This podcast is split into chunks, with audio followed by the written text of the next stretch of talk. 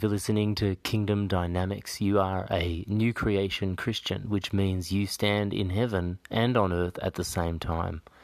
You're actually a spirit man that'll live forever, wrapped in a body.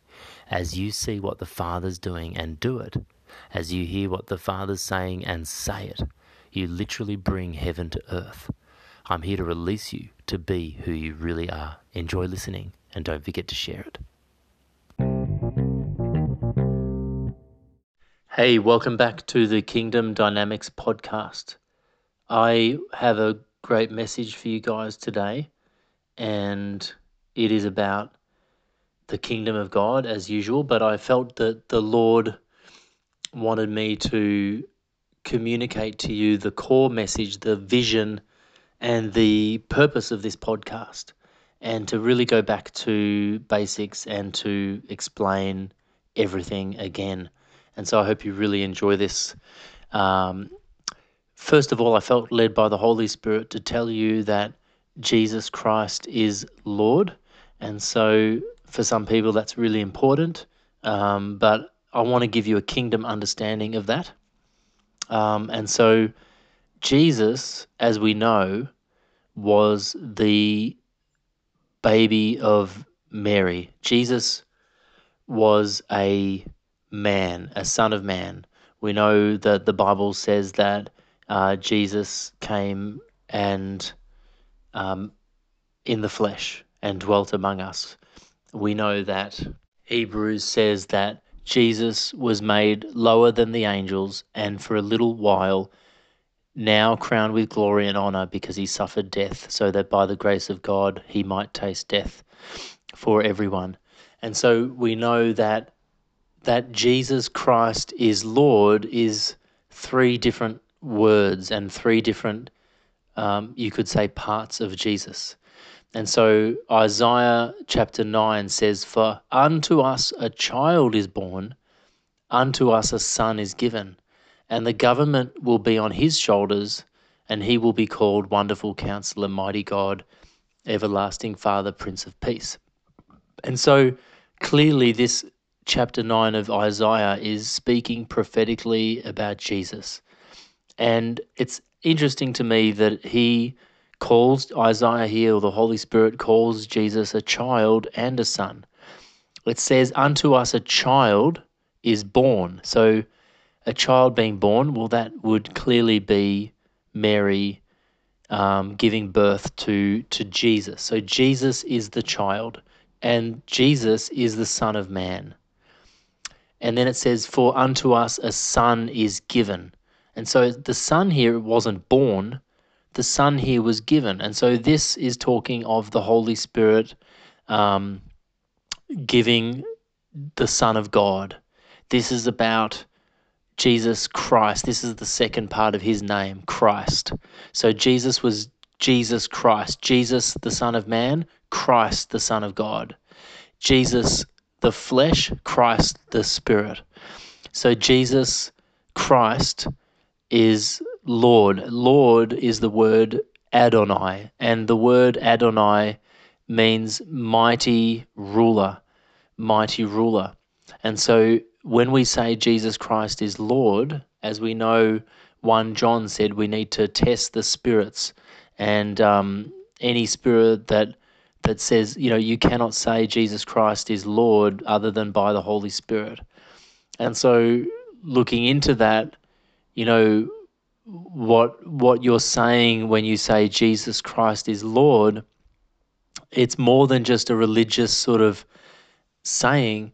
You are saying that that Jesus, the Son of Man, the child that was born, Christ, the Son of God, the Messiah, the, the Son that was given. See, Jesus said, I came from heaven. And they said, Well, no, you didn't come from heaven. You came from Mary. We know where you're from. We know your mother and your father and your brothers. You know, how can you say you came from God? Well, he did, because the Christ came from God. The Son came from God. The child came from Mary but the Son came from God. And so Jesus Christ is Lord. You're saying Jesus, the Son of Man, Christ, the Son of God, is the mighty owner.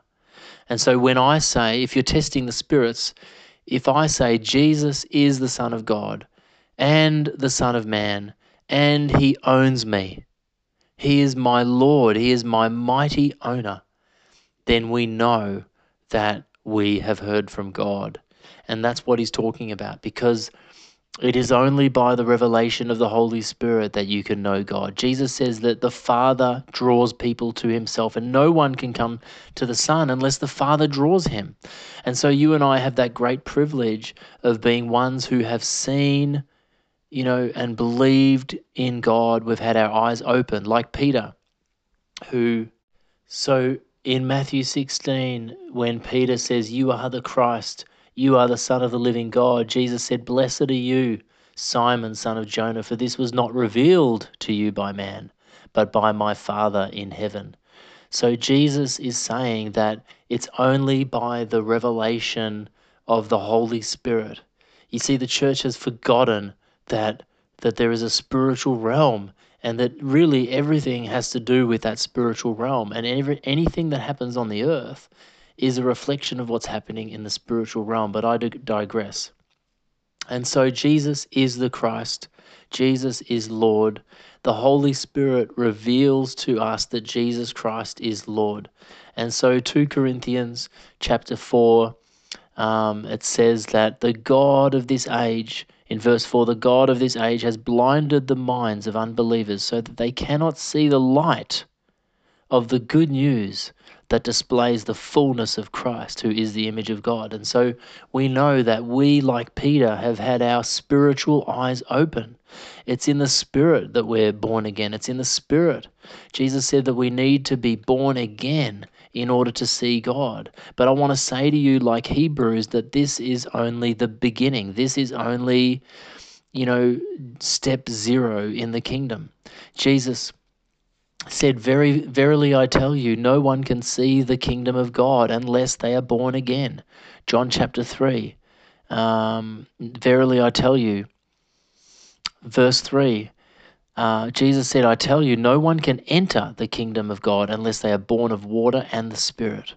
Flesh gives birth to flesh, but the Spirit gives birth to spirit. And so, again, you see this same connection here flesh and spirit. Jesus was born the flesh, the word became flesh and dwelt among us. That's Jesus. That's the child who was born. But Jesus was also the Son of God, the Son that was given, the Messiah.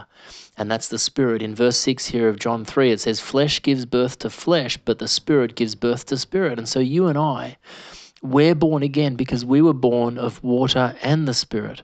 We were born um, of our mum and dad, but then we were also born by the Holy Spirit. We have new birth. And so we're actually born again. Now, I don't know whether that water is talking of water baptism or not. Um, but we then, then he goes on to say, the wind blows wherever it pleases. You hear its sound, but you cannot tell where it comes from. Again, Jesus is talking about spiritual things. Now, Nicodemus didn't understand these spiritual things. And Jesus said, You're a teacher of Israel, and you don't understand these basic spirit, physical things. It, verily, I tell you, we speak of what we know and what we testify of what we've seen, but still you people do not accept our testimony. I have spoken to you of earthly things, and you do not believe. How then will you believe if I speak of heavenly things? So you can see here there's this there's these two things here. There's this invisible realm of heaven that the God of this age has blinded your mind if you're an unbeliever. Um, and then there's also this physical world. And then you've got the same with Jesus. He's a son of God who is spirit who's the Messiah, who's the anointed one, but he's also the Son of Man. And then again in John chapter 3, you know, there, there are things that are flesh and there are things that are spirit. And then Hebrews says, let us move beyond, therefore, in chapter 6, the elementary teachings of Christ and be taken forward to maturity. And so we need to move on. I'd say that, you know, most churches need to move on, not laying again the foundation of repentance from acts that lead to death and of faith in God and of cleansing rites and baptism and the laying on of hands and the resurrection of the dead, and God permitting, we will do so. And so that's what this message is about today. God has told me to to return to the basics, to return to the the foundation of this kingdom podcast and the purpose for which I started it. And so I have three really basic points, and those three points.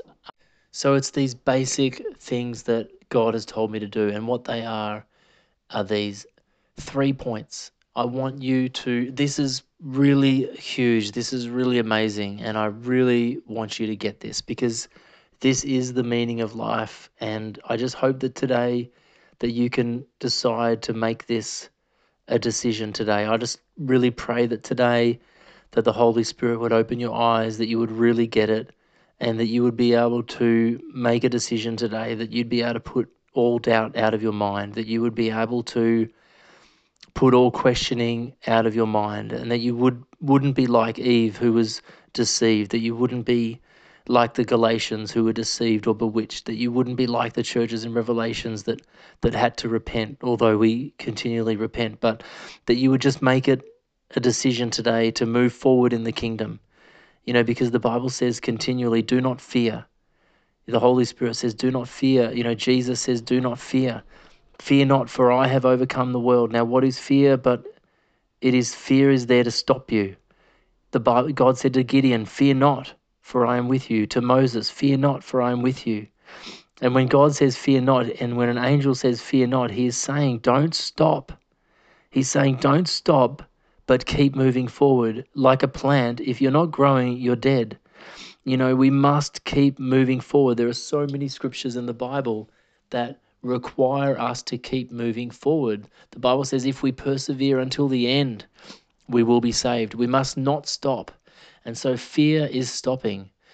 Uh, and so I just pray that the Holy Spirit would give you the ability today to really make a decision, drawing a line in the sand that will uh, remove all question for you, that will remove from your mind any doubt, that, that would catapult you into continual growth, so that, like in 1 Peter, you would be able to add to your faith knowledge and add to your knowledge self control and add to your self control brotherly kindness and love.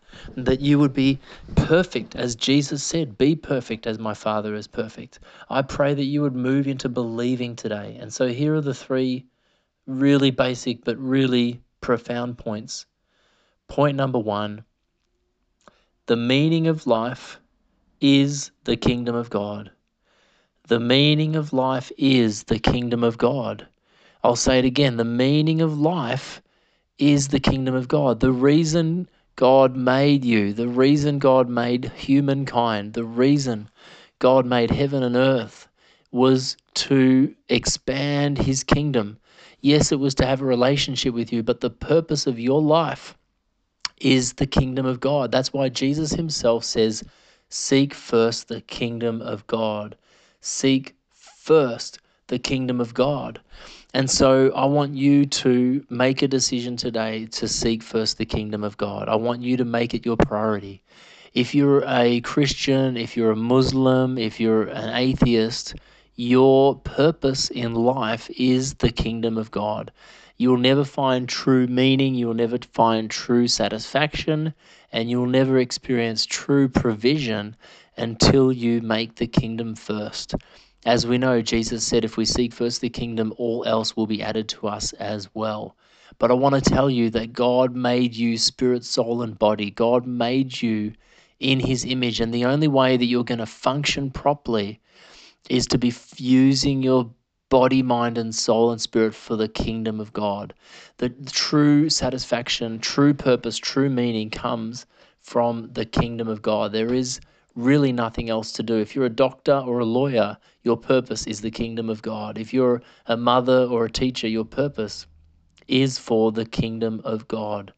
And so that is what God is doing. That is the thing that God is interested in. God was pursuing the kingdom of God in partnership with man through Adam. God was pursuing the kingdom of God in partnership with man through Moses, through Noah, through Abraham, through Jesus, and all through the book of Acts and the New Testament.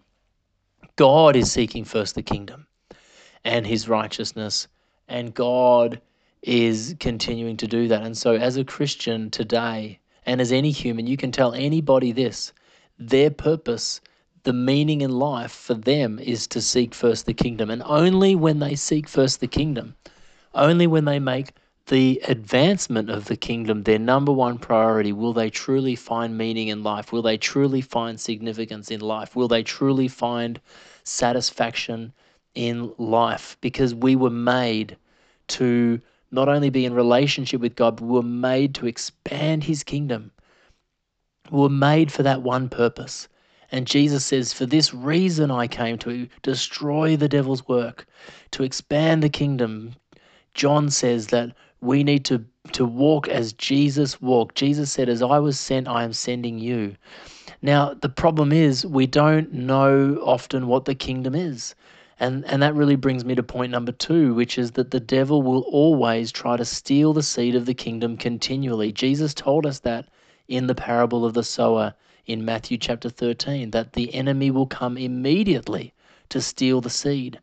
And so we have to be on guard. We have to make sure that, like Peter, we're adding to our faith knowledge, we're adding to our knowledge self control, that we're actually moving forward, that we're not stopping in unbelief, that we're not going backwards, we're not sinning and turning away from the living God, but we're going to move forward. We're working out our salvation with fear and trembling. I want to talk to you a little bit about the concepts of the kingdom. Under this point, number one, understanding the kingdom. We need to understand the concepts of the kingdom.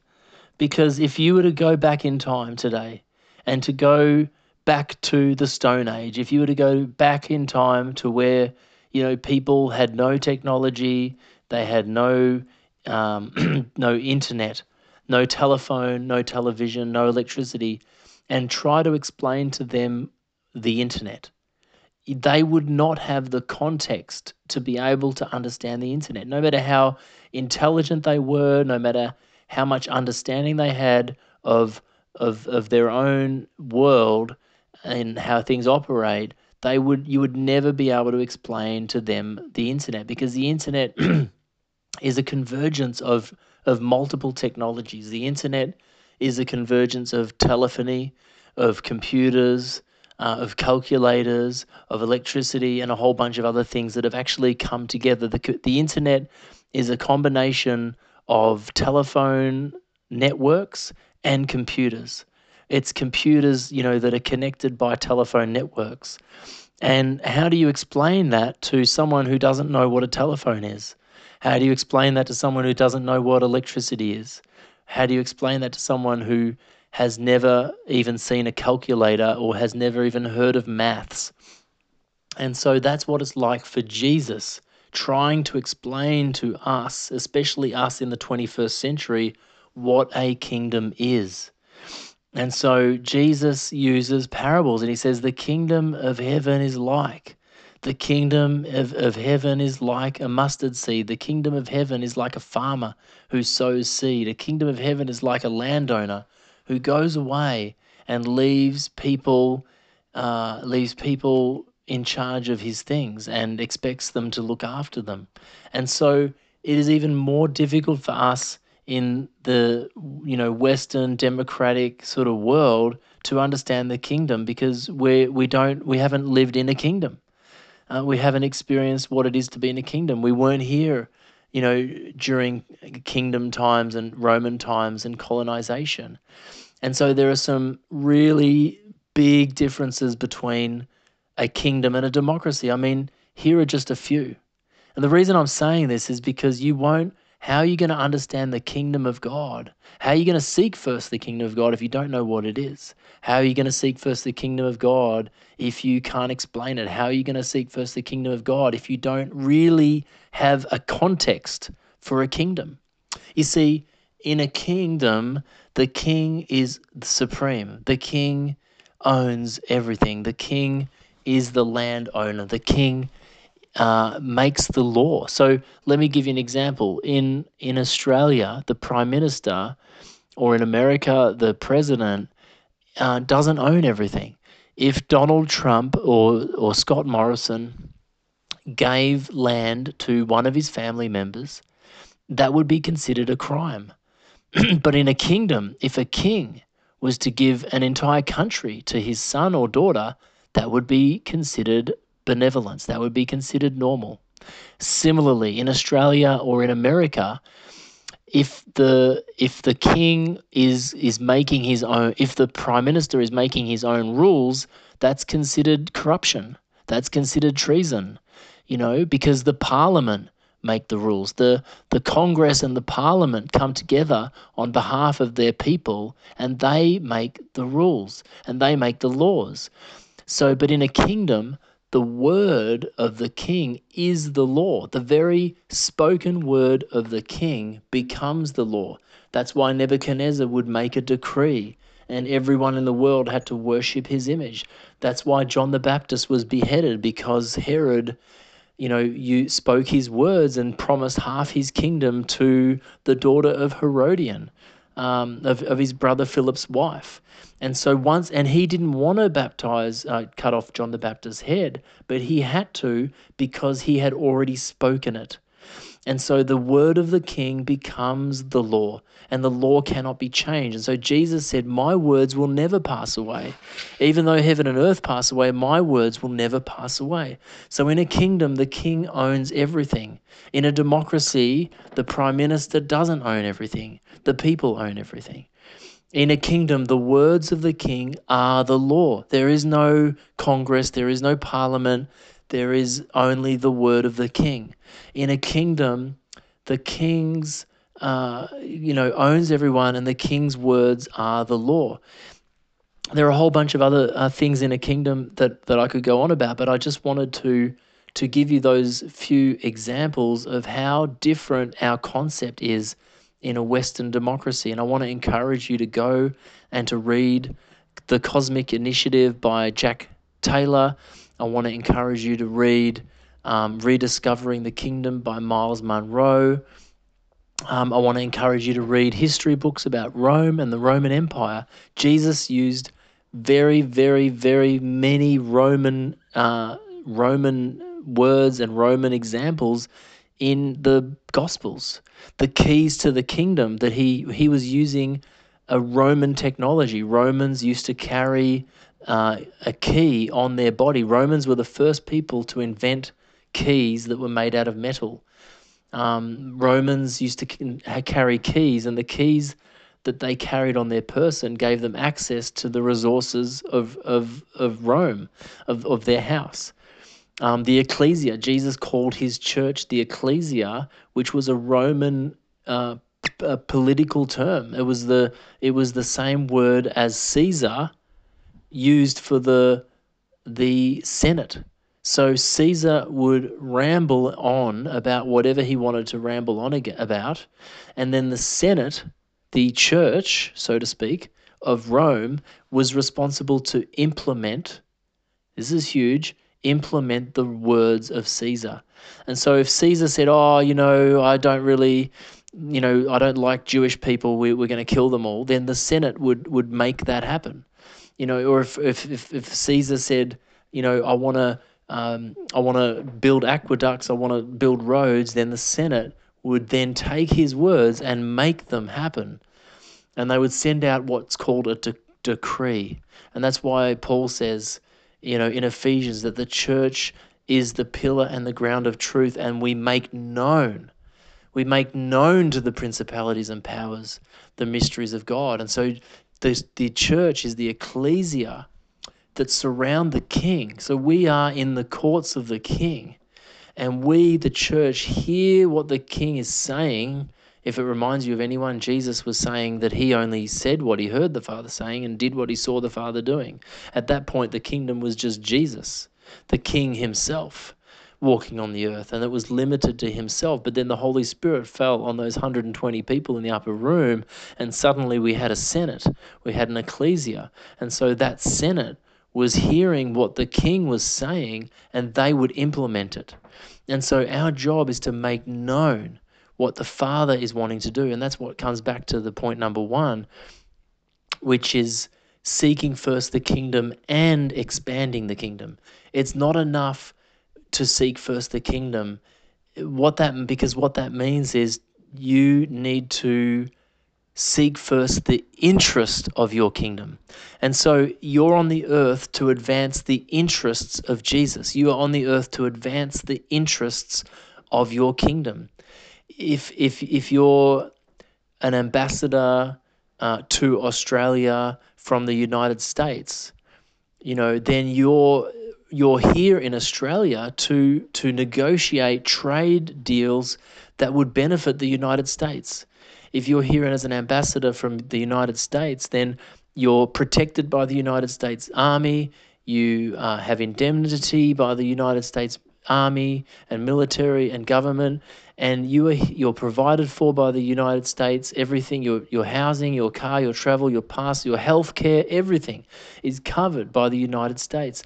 But you're here not just to seek first the United States and walk around kissing the American flag, that would be a waste of time. That's like Christians going to church and worshiping God. You know, that's great, but is, is it actually advancing the kingdom? Jesus said, the violent take the kingdom by force.